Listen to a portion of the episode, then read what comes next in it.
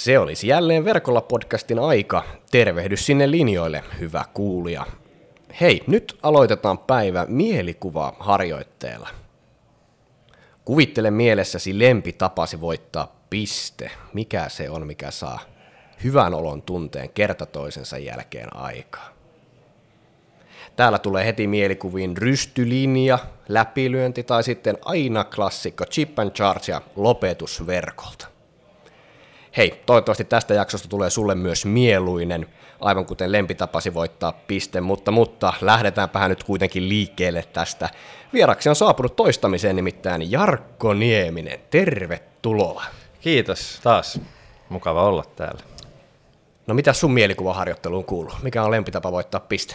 Öö, varmaan jos miettii omaa peli-identiteettiä ja miellyttävin tapa voittaa, niin varmaan semmoinen muutaman lyönnin yleis, pitämällä yleistempoa korkealla, vähän tempon vaihtelua, sillä saadaan vastustajalta, lyhy, vastustajalta lyhyt lyönti, sitten mä otan sen aikasi, nojaan rystyy aggressiivisesti eteenpäin. Se saa mennä suoraan läpi, mutta mä mielellään voin myös viimeistellä helpolla volleilla poimi marjat verkolta.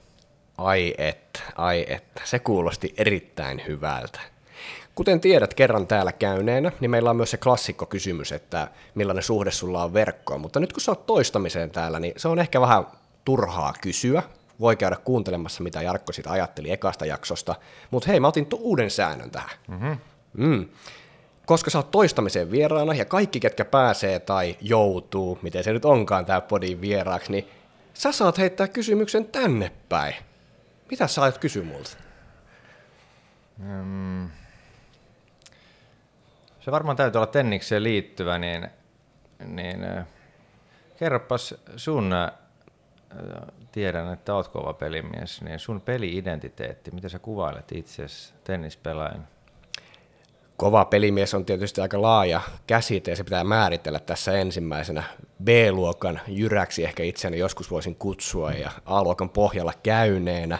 Peli-identiteetti se jakautuu kahtia. Toisaalta yltiöaggressiivinen, toisaalta yltiöpassiivinen. Omat syöttövuorot tykkäsin pelata syöttövolleilta.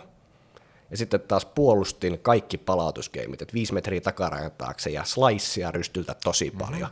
Ja sitten taas toisaalta tultiin myös vastaan ja se chip and charge, niin se oli kyllä mahtavaa. Että se sekoittaminen oli se mun juttu. No niin, eli monipuolisuutta. No se on, se on. Mutta hei, loistavaa. Ei puhuta enempää allekirjoittaneen peli-identiteetistä, vaan se syy, miksi oot täällä podcastissa on tietysti Malaga ja Davis Cup-finaalit koittaa tuossa ensi viikolla sitten, niin mutta ennen sitä vielä, pitähän tässä yllärit jatkua, niin jatketaan yllätysten linjalla. Meillä on yleisökysymyksiä. Se sun eka jakso sai paljon kiitosta, mutta siellä tuli myös kysymyksiä, että olisi ollut kiva kuulla Jarkolta. Joo joistakin aihepiireistä lisää, niin otetaan muutama tiukka tähän heti kärkeen. Eli kiitos teille, arvon kuulijat. Nämä tulee teiltä. Jos sulla olisi taikasauva, niin minkä yhden ottelun tuloksen muuttaisit peliuraltasi ja miksi? Uh, hyvä kysymys. Ja yksi ottelu. Kyllä.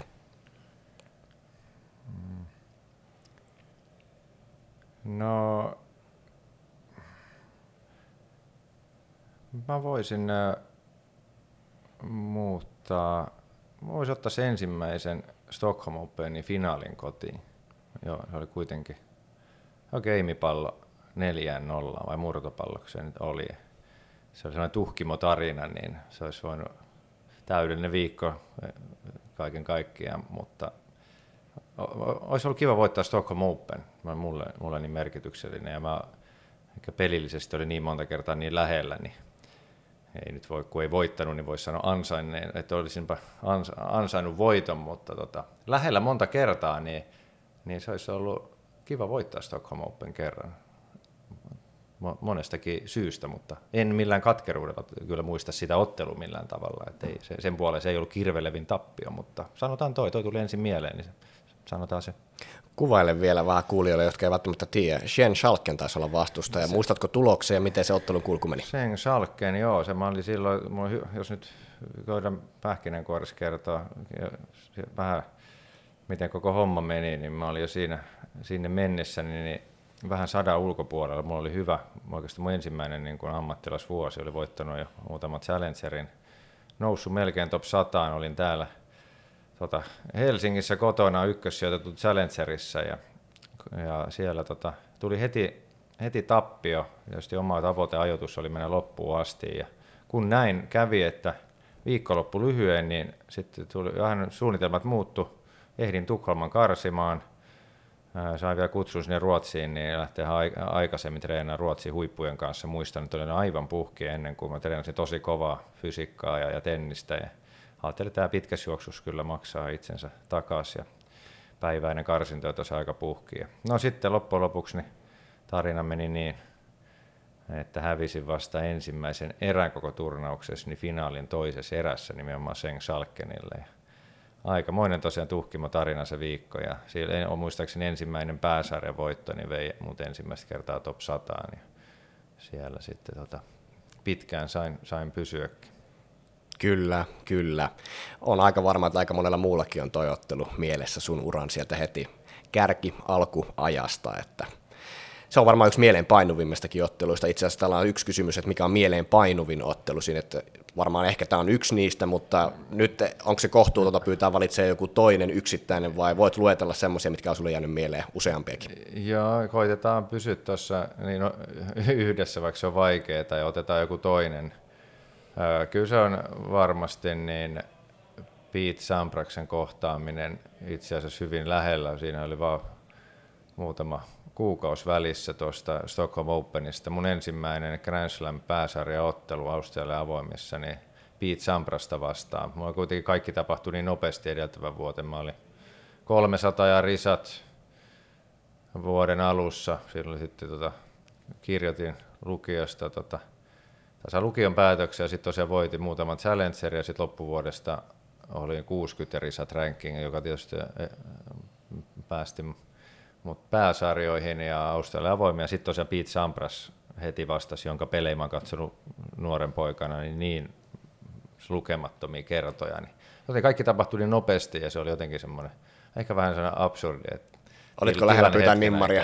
No, no lähest, Vai pyysitkö? Lä, lähest, en, en, en pyytänyt, mutta siis se oikeastaan se oli sellainen hyvä tulikaste. Mulla, mä varmaan joskus jossain yhteydessä sanonut, että sen jälkeen niin mulla ei ollut mä, sen jälkeen minusta tuntuu, että mä olin tosi hyvä, vaikka itse sanoinkin, niin, niin hyvä pelaamaan niin kuin ka, nimetöntä ja kasvotonta pelaajaa vastaan. Että kyllä mä niin kuin pystyin keskittyä siihen pelityyliin, ketä, ket, mit, mitä mä kohtaan, millaista pelityyliä, enkä niinkään johonkin nimiin ja rankingeihin. Mutta silloin oli, se, se kesti, kyllä siinäkin ottelussa, niin sanotaan puolen tunnin jälkeen, niin sitten se lähti niin kuin käyntiin. Alku oli oli tosi vaikeaa, kyllä siinä vähän niin kuin hämmentynyt olo oli, mutta sen jälkeen niin se oli hyvä startti tuommoiselle niin kuin sanotaan Tour-uralle, ATP Tour pääsarjan uralle. Niin Tuo on tosi mielenkiintoinen aihe itse asiassa, että pystyit pelaamaan niin kasvotonta vastustajaa vastaan ja varmaan niin kokemuksen kautta opit siihen. Mm. Vähän Emma Laineen kanssakin tässä podissa puhuttiin, kun hänelläkin näitä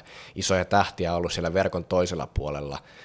Pystyykö tietysti nyt maajoukkuekapteenin ja muutenkin valmentajan ominaisuudessa, niin pystyykö sitä taitoa opettamaan?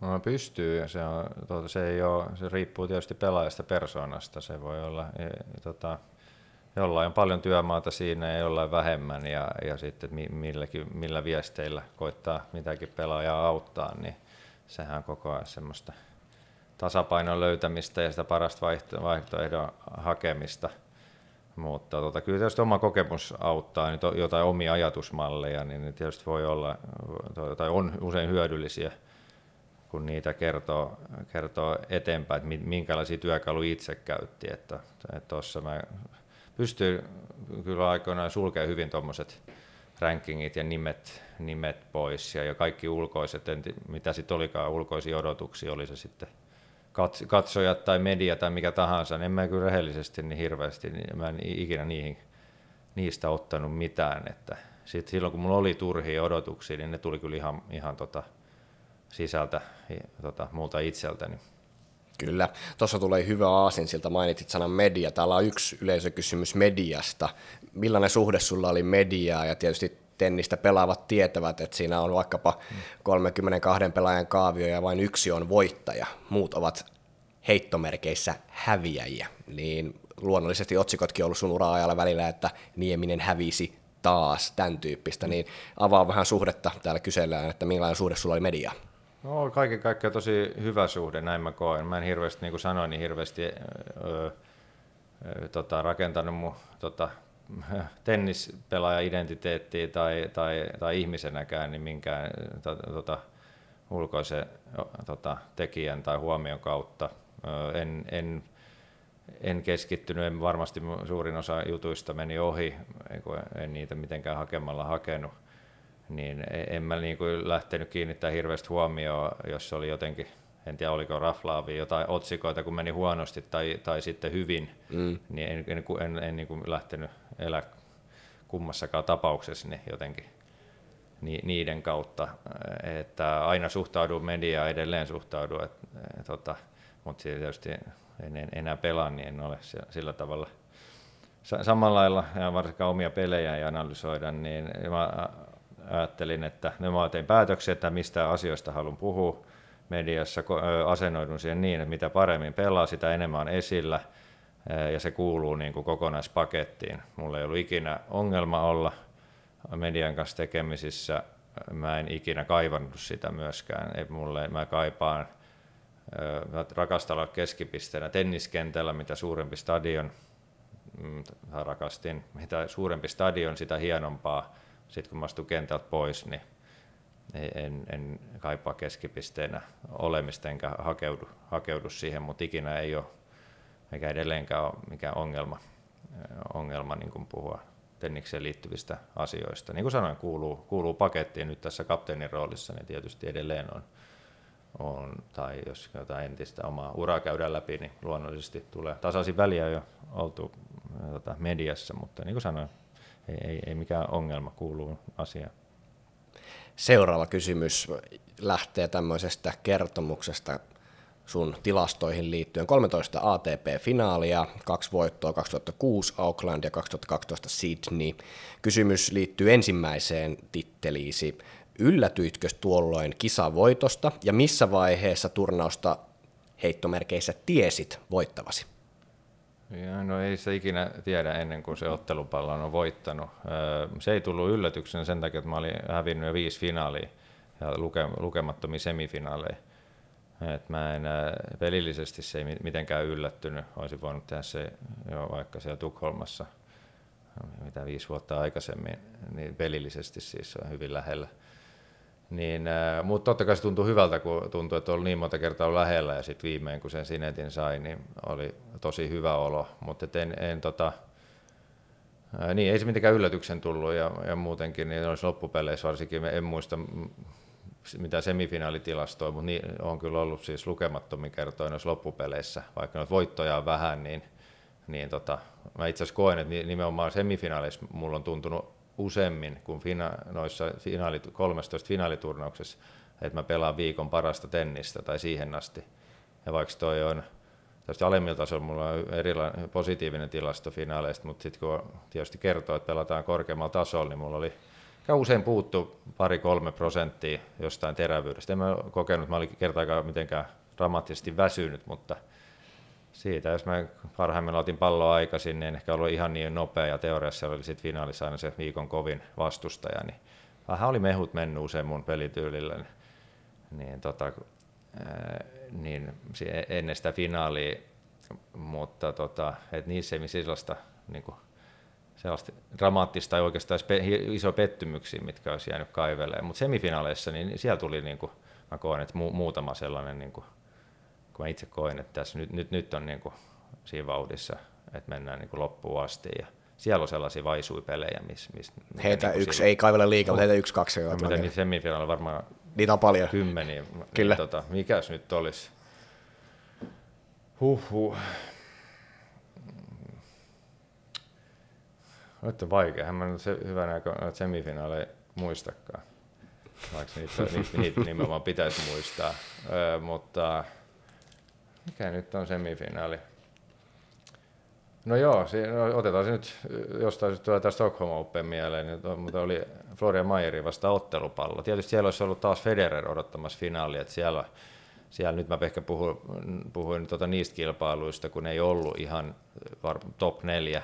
Jos pelasin tuommoisen supernelikon kanssa samaan aikaan, Djokovic, Nadal, Murray, Federer, jotka yksinkertaisesti oli vaan niin kuin liian kovia lähes aina, niin puhuin just 250 mistä mä tosiaan keräilin noita semifinaaleja aika, aika runsaasti, niin, niin tota, tietysti tuossa Stockholm Openissa ei nyt ollut siitä kysymys, siellä olisi ollut vielä iso este Federer odottamassa, mutta oli se, oli se niin kuin pelillisesti ja sitten kun oli vielä ottelupallo, niin se oli, se oli kyllä pettymys, ei sitten pääse mihinkään, ei vielä Tukholmassa. Niinpä, niinpä. Tämä ei ole yleiskysymys, pakko kysyä, tulee itselle mieleen, kun Tukholma nousee muutaman kerran mieleen, niin miksi sä pelasit Tukholmassa aina niin hyvin? Öö, varmasti olosuhteet ja sitten tietysti siellä alusta kyllä vaihtui vuosien varrella, niin kuin jos puhutaan, tai kun puhutaan nopeudesta, että ei sekään ollut aina ihan identtinen edellisten vuosien kanssa, mutta silti niin jotenkin mä olin, olin mä loppukaudesta yleisestikin aika, aika vahva alus ja lopussa hyvä keskimäärin. Et silloin moni alkaa, se on monille aika semmoista selviytymistaistelua ja sitten mulle nämä vuoden viimeiset viikot oli tai siis tuo viikko Tukholman, mulle se oli ATP Tourilla se kotikisa, mm. ja mähän niin kuin odotin sitä, mulla oli hirveä energia, mä olin fyysisesti silloin aina hyvässä kunnossa, ja mulla oli niin kuin fyysistä ja henkistä virtaa enemmän kuin monilla mun kilpakumppaneilla, ja sitten mä tunsin, että mä pelaan kotona.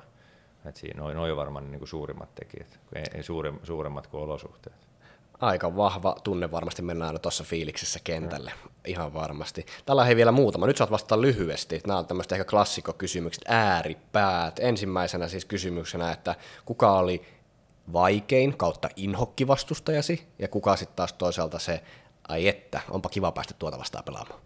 Otetaan äh, Federer, Mm, pelityylisesti vaikein niin kuin on ollut monelle muullekin. Ei voi sanoa inhokki, koska mun mielestä oli todella hienoa päästä aina mm. testaa taitojaan parhaita vastaan. Oliko inhokki vastustaja sitten olemassa? Ei mulla ollut oikeastaan se, sellaista, että enemmän se tuohon pelityyliin, että niin kuin joku, joka pystyy riisumaan mut aseista. Joo. Niin, niin, mutta ei mulla ollut mitään niin kuin henkilökohtaista ketään, ketään vastaan tai joku, joka järjestään provosoisi tai provosoituisi, niin jotain sellaista ei, ei ollut.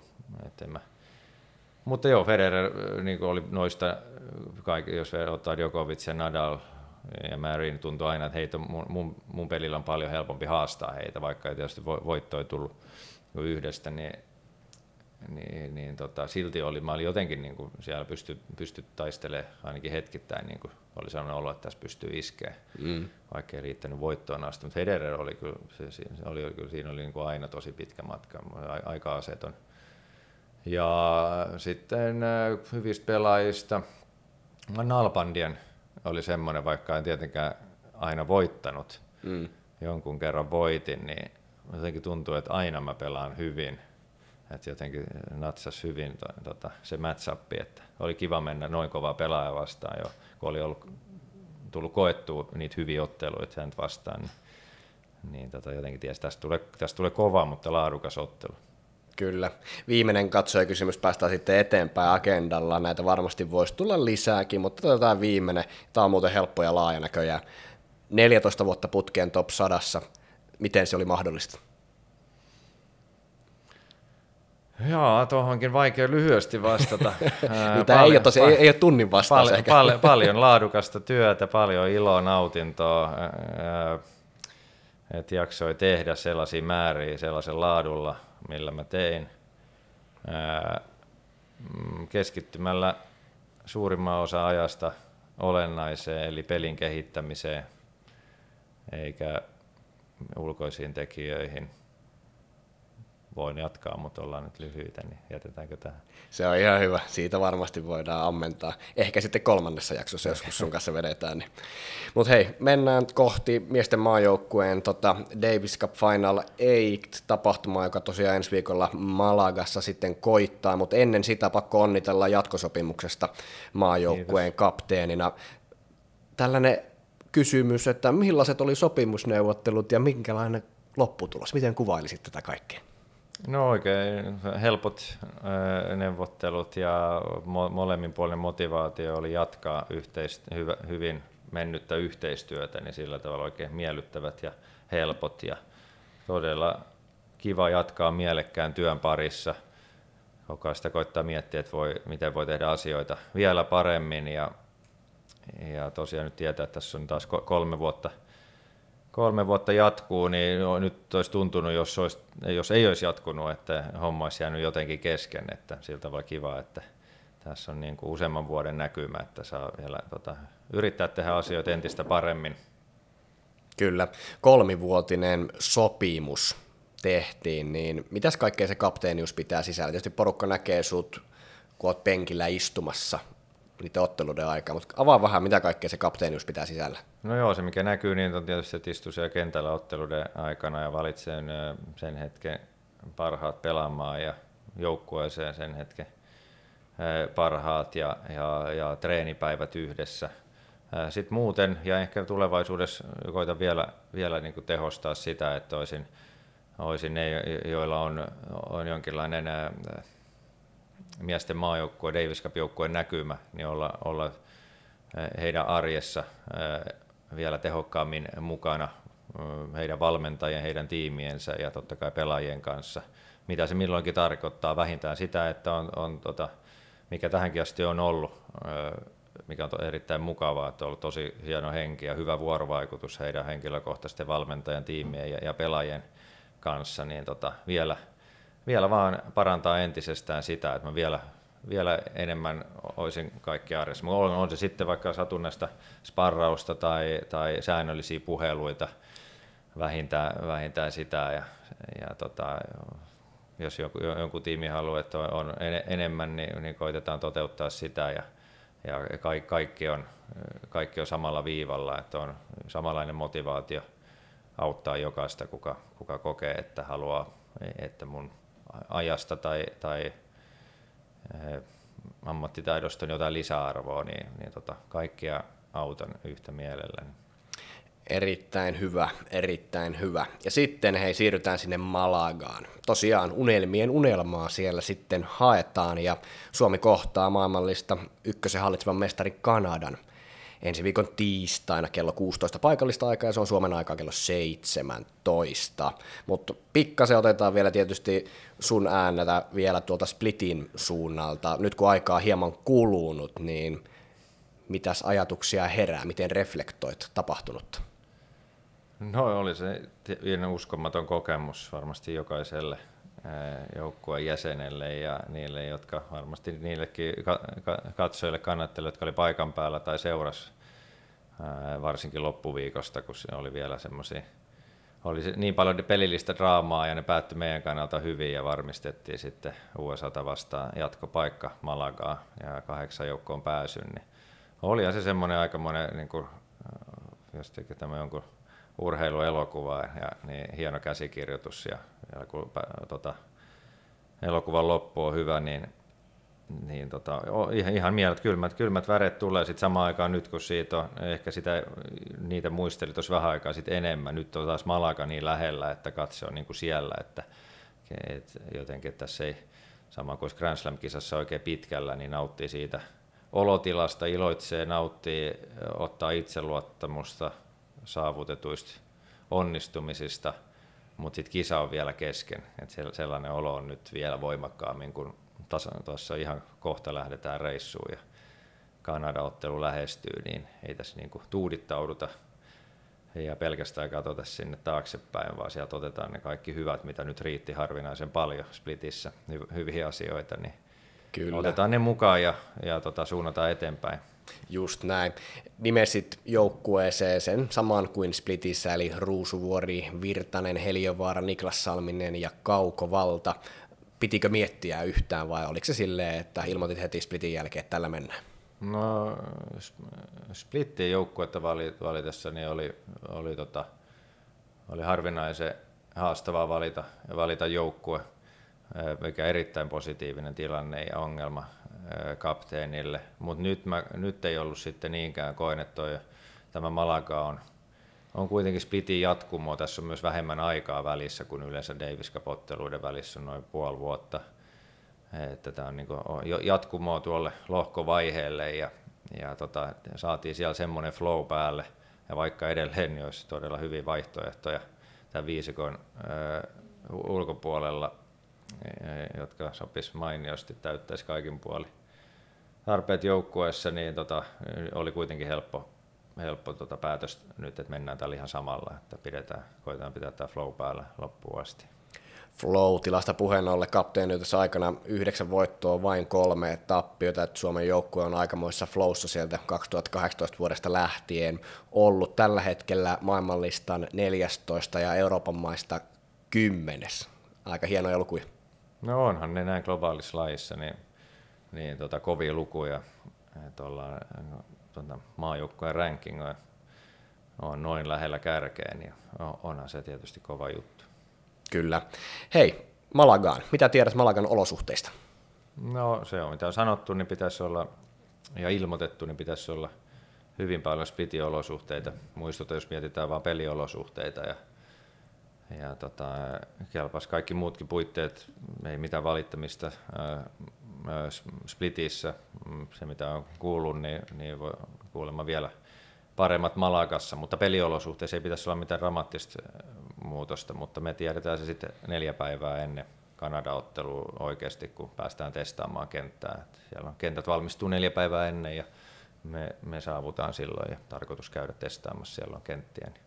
Kyllä, tämän viikon perjantaina kohti Malagaa ja sitten siitä vähän treenipäiviä alle ennen sitä, ennen sitä tiistain koitosta sitten. Ja Kanada tosiaan nimes sinne kovan nipun. Felix Auger-Aliassime, Gabriel Diallo, Milos Raonic, Alexis Galarno ja Vasek Pospisil. Kapteenin analyysi Kanadasta.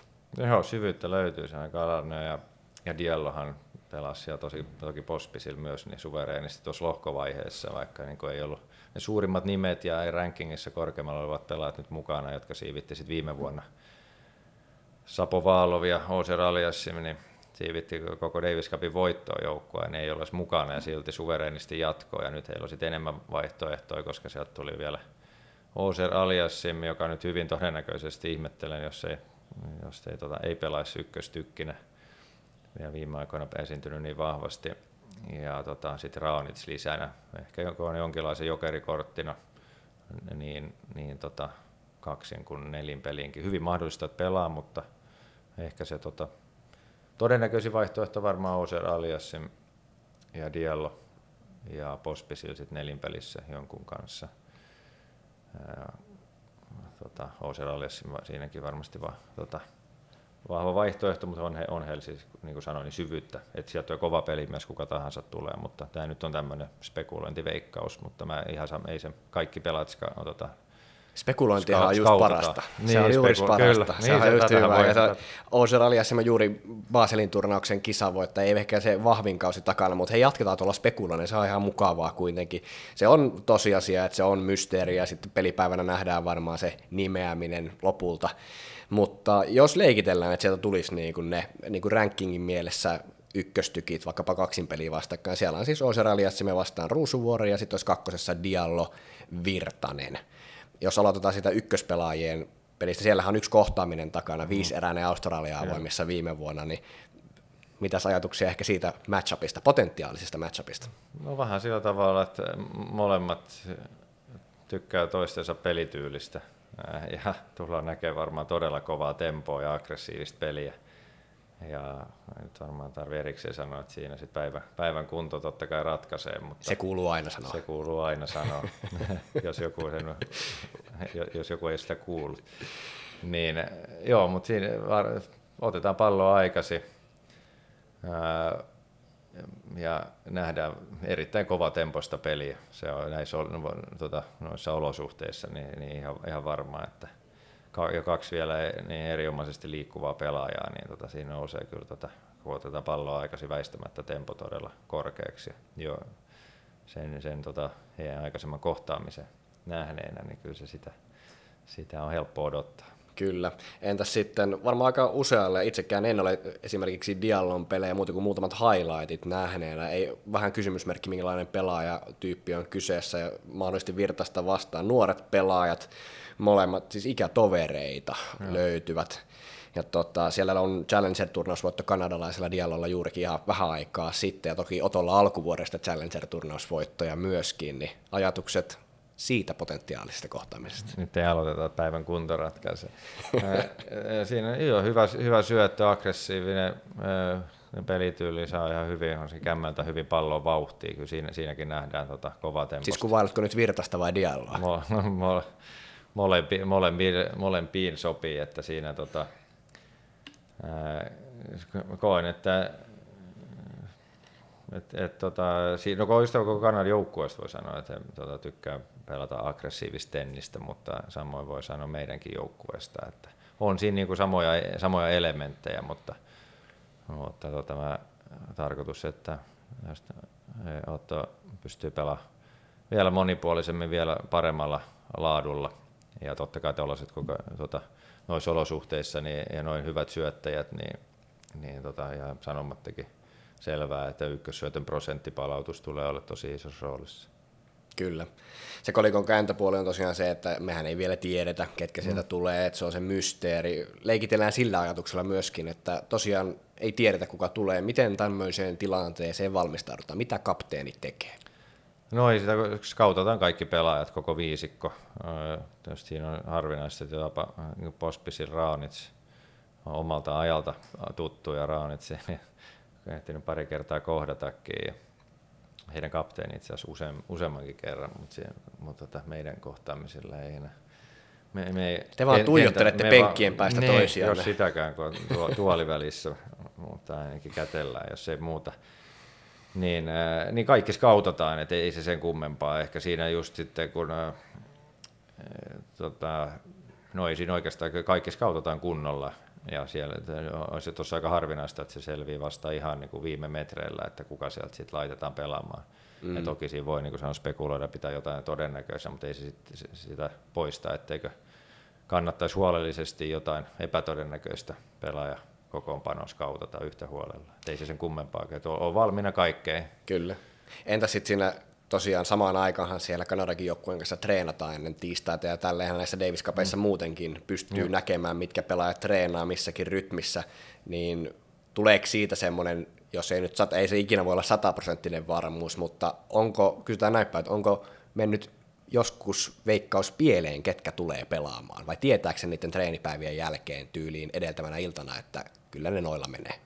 No on, en tiedä, se voi usein ollut sitten jo hirveän vahvaa veikkausta ollut USA, USAn kohdalla oli niin, että siinäkin, että kuka, kuka sieltä nyt tulee, pelaako TFO, pelaako Paul, ää, niin joo, sillä tavalla ehkä, niin meneekö sitten pieleen, kun ei ollut ehkä mitään vahvaa tunnetta kumpaankaan mm. suuntaan, niin tota, et ei osannut sanoa.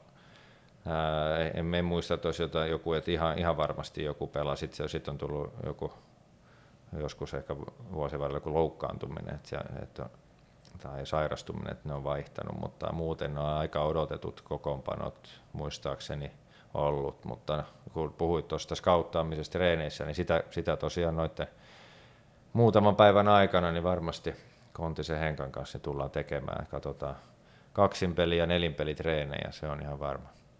Avaa vähän sun ja Henkan yhteistyötä. Mitä, mitä te teette siellä paikan päällä yhdessä? Minkälaista kaikkea se pitää sisällä? No kyllä me siis, että me ollaan Aisa pareja, niin kommunikoidaan, peilataan omia ajatuksia, haastetaan ajatuksia ja, ja tota, tehdään päätökset yhdessä, skautataan yhdessä.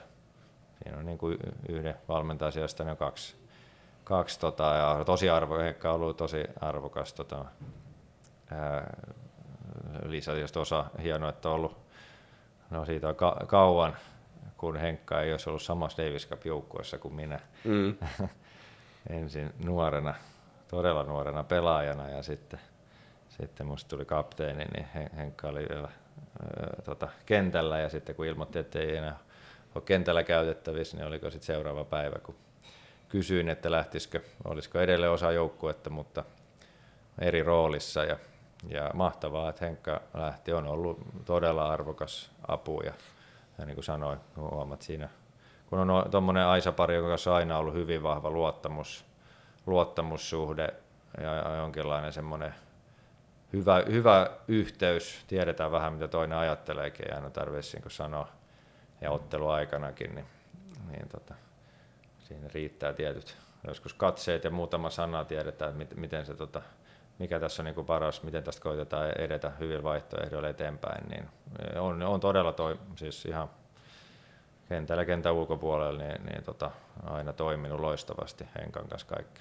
Kyllä, pitkä historia. Tästä tuli itse mieleen, Otto kertoi, että niin Henkalta tulee pelin aikanakin, mainitsit itsekin, että pelin aikanakin tapahtuu asioita, mutta Henkalta tulee pelin aikana saattaa myöskin suoraan pelaajan suuntaan olla, taisi olla syöttö suunnasta kyse tai mm. mitä tehdään, niin onko se teidänkin välillä tämän tyyppistä, vai onko se, tiedän, kun itsekin siinä tota, penkin takana aina välillä istuskelen tämän viestimisen ohella, niin te otatte katsekontaktia mm. ja vaihdatte kuulumisia myöskin sen matsin aikana, mutta minkälaista se, se on aika niin kuin, ytimekästä, lyhyttä, siinä ei ihan hirveän niin kuin, pitkiä keskusteluja kerkeä käymään. Joo, totta kai en katsoa paljon siis äh, siihen, tota, ihan äh, extempore sitä, mitä, mikä siinä hetkessä voi auttaa ja sanoo sen. Joskus mä katson ja voin tota, ehdottaa, että nyt on, tota, nyt on hyvä paikka sanoa jotain, enkä mä pistä sanoja suuhun. Mm. Ja joskus voi olla jonkinlainen, jonkunlainen lyhyt kommunikointi, että mitä Henkka sanoi, että mitä, mit, mitä tosta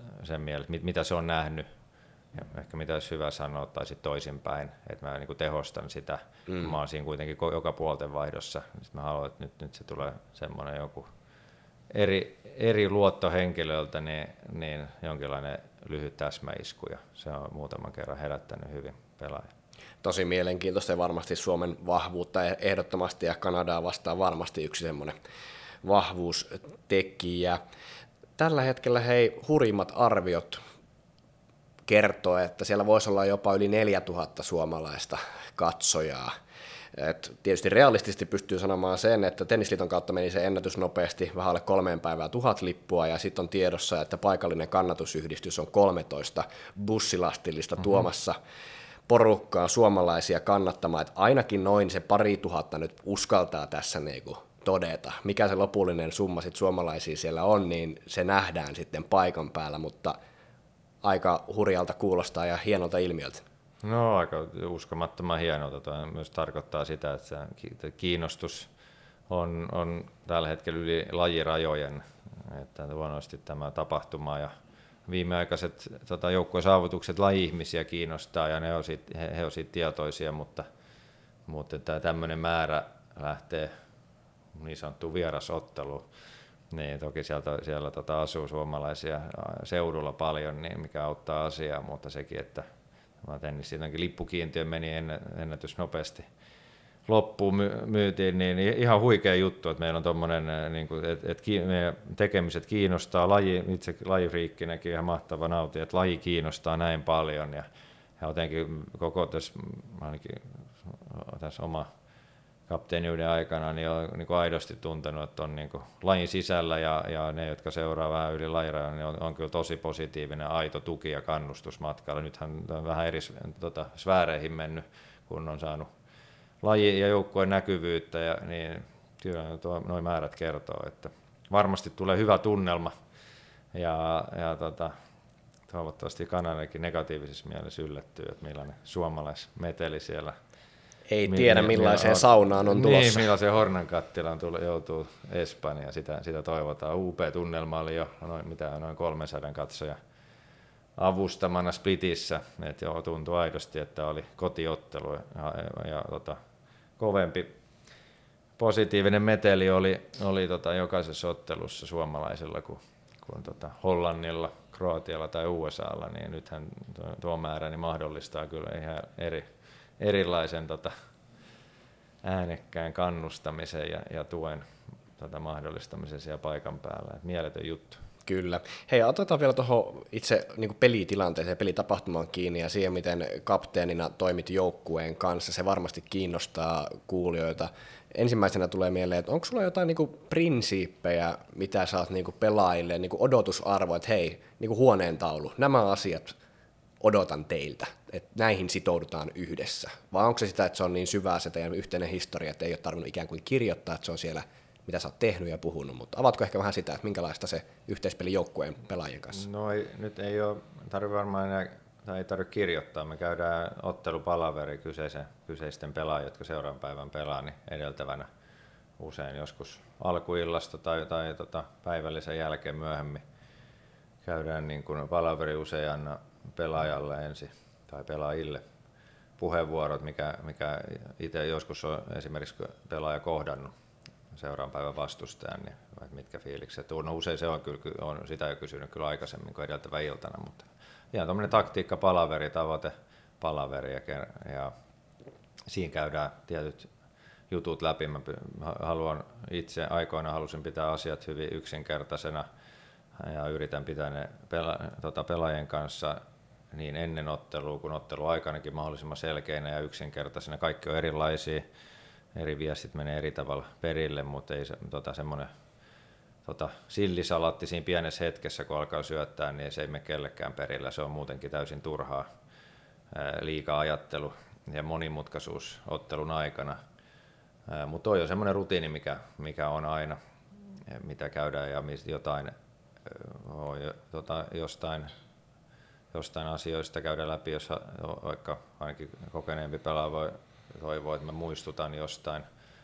Sitten kokee, jos joku ei ole niin kokenut, niin, niin mä tiedän ehkä asioita ja kerron se etukäteen, mistä mä muistutan. Ja, ja tota, kyllä, niin, ne, ne käydään tota, tuolla tavalla läpi ja sitten haluan, että ottelupäivänä vaan pelaaja voi keskittyä rennosti laadulla omiin rutiineihin eikä sitten enää, enää sitten, tota, eletään siinä hetkessä ja reagoidaan siinä kentällä, mitä tapahtuu.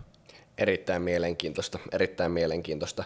Yksi tämmöinen täsmä tulee myöskin mieleen, että aika useasti, jos on menossa ottelusta ratkaisevaan kolmanteen erään, niin nähdään ilmiö, että pelaaja, Nieminen, Kontinen saattaa poistua pukuhuoneen puolella käymään, tai ainakin sinä ja pelaaja, niin onko se semmoinen tietoinen valinta, että näin tehdään, vai onko se sen hetkessä tehty päätös, ja mitä siellä suljettujen ovien takana tapahtuu? Mm, se riippuu hetkestä ja pelaajasta, ja se oikeastaan se ratkaisukin tehdään siinä hetkessä, että me ei ole ennalta ei ole päätetty, että, että nyt otetaan joku tauko, ja siellä se voi olla, että se on vaan, vaan yksinkertaisesti tauko, missä ei paljon sanota mitään, ja joskus, niin kuin sanoin, edelleen lyhyenä ja ytimekkäänä kaikki yritän pitää, mutta joskus siinä voidaan jotain, jotain kommunikoida. Ja, ja tota, kyllä se on usein, usein auttanut semmoiset pienet, pienet breikit. Ihan vaan jo pelkästään se, että saa pienen hengähdystauon, jos on tietynlainen momentum kadonnut vaikka ottelusta ja he on mennyt, siirtynyt vastustajan puolelle, niin pelkästään se ei ole sen takia suurin osahan näistä on ihan taktisia, taktisia vessataukoja, eikä siellä aidon hädän tarvetta ole. Niin, niin, niin kyllä niistä on lähes aina, niin, niin tota, ei niillä ikinä negatiivista vaikutusta ollut silloin, kun niitä on otettu. Kyllä, juuri näin. Hei, tähän loppuun nyt. Tietysti todetaan, että tosiaan ensi viikon tiistaina H-hetki Kanadaa vastaan ja paljon on paikan päällä yleisöä, suomalais sinivalkoinen meri, kuten käytiin äsken läpi, ja myöskin kotisohville Yle tulee näyttämään tapahtumia, eli ihan varmasti kisakatsomoita ympäri Suomea ja meidän tukena on olemassa.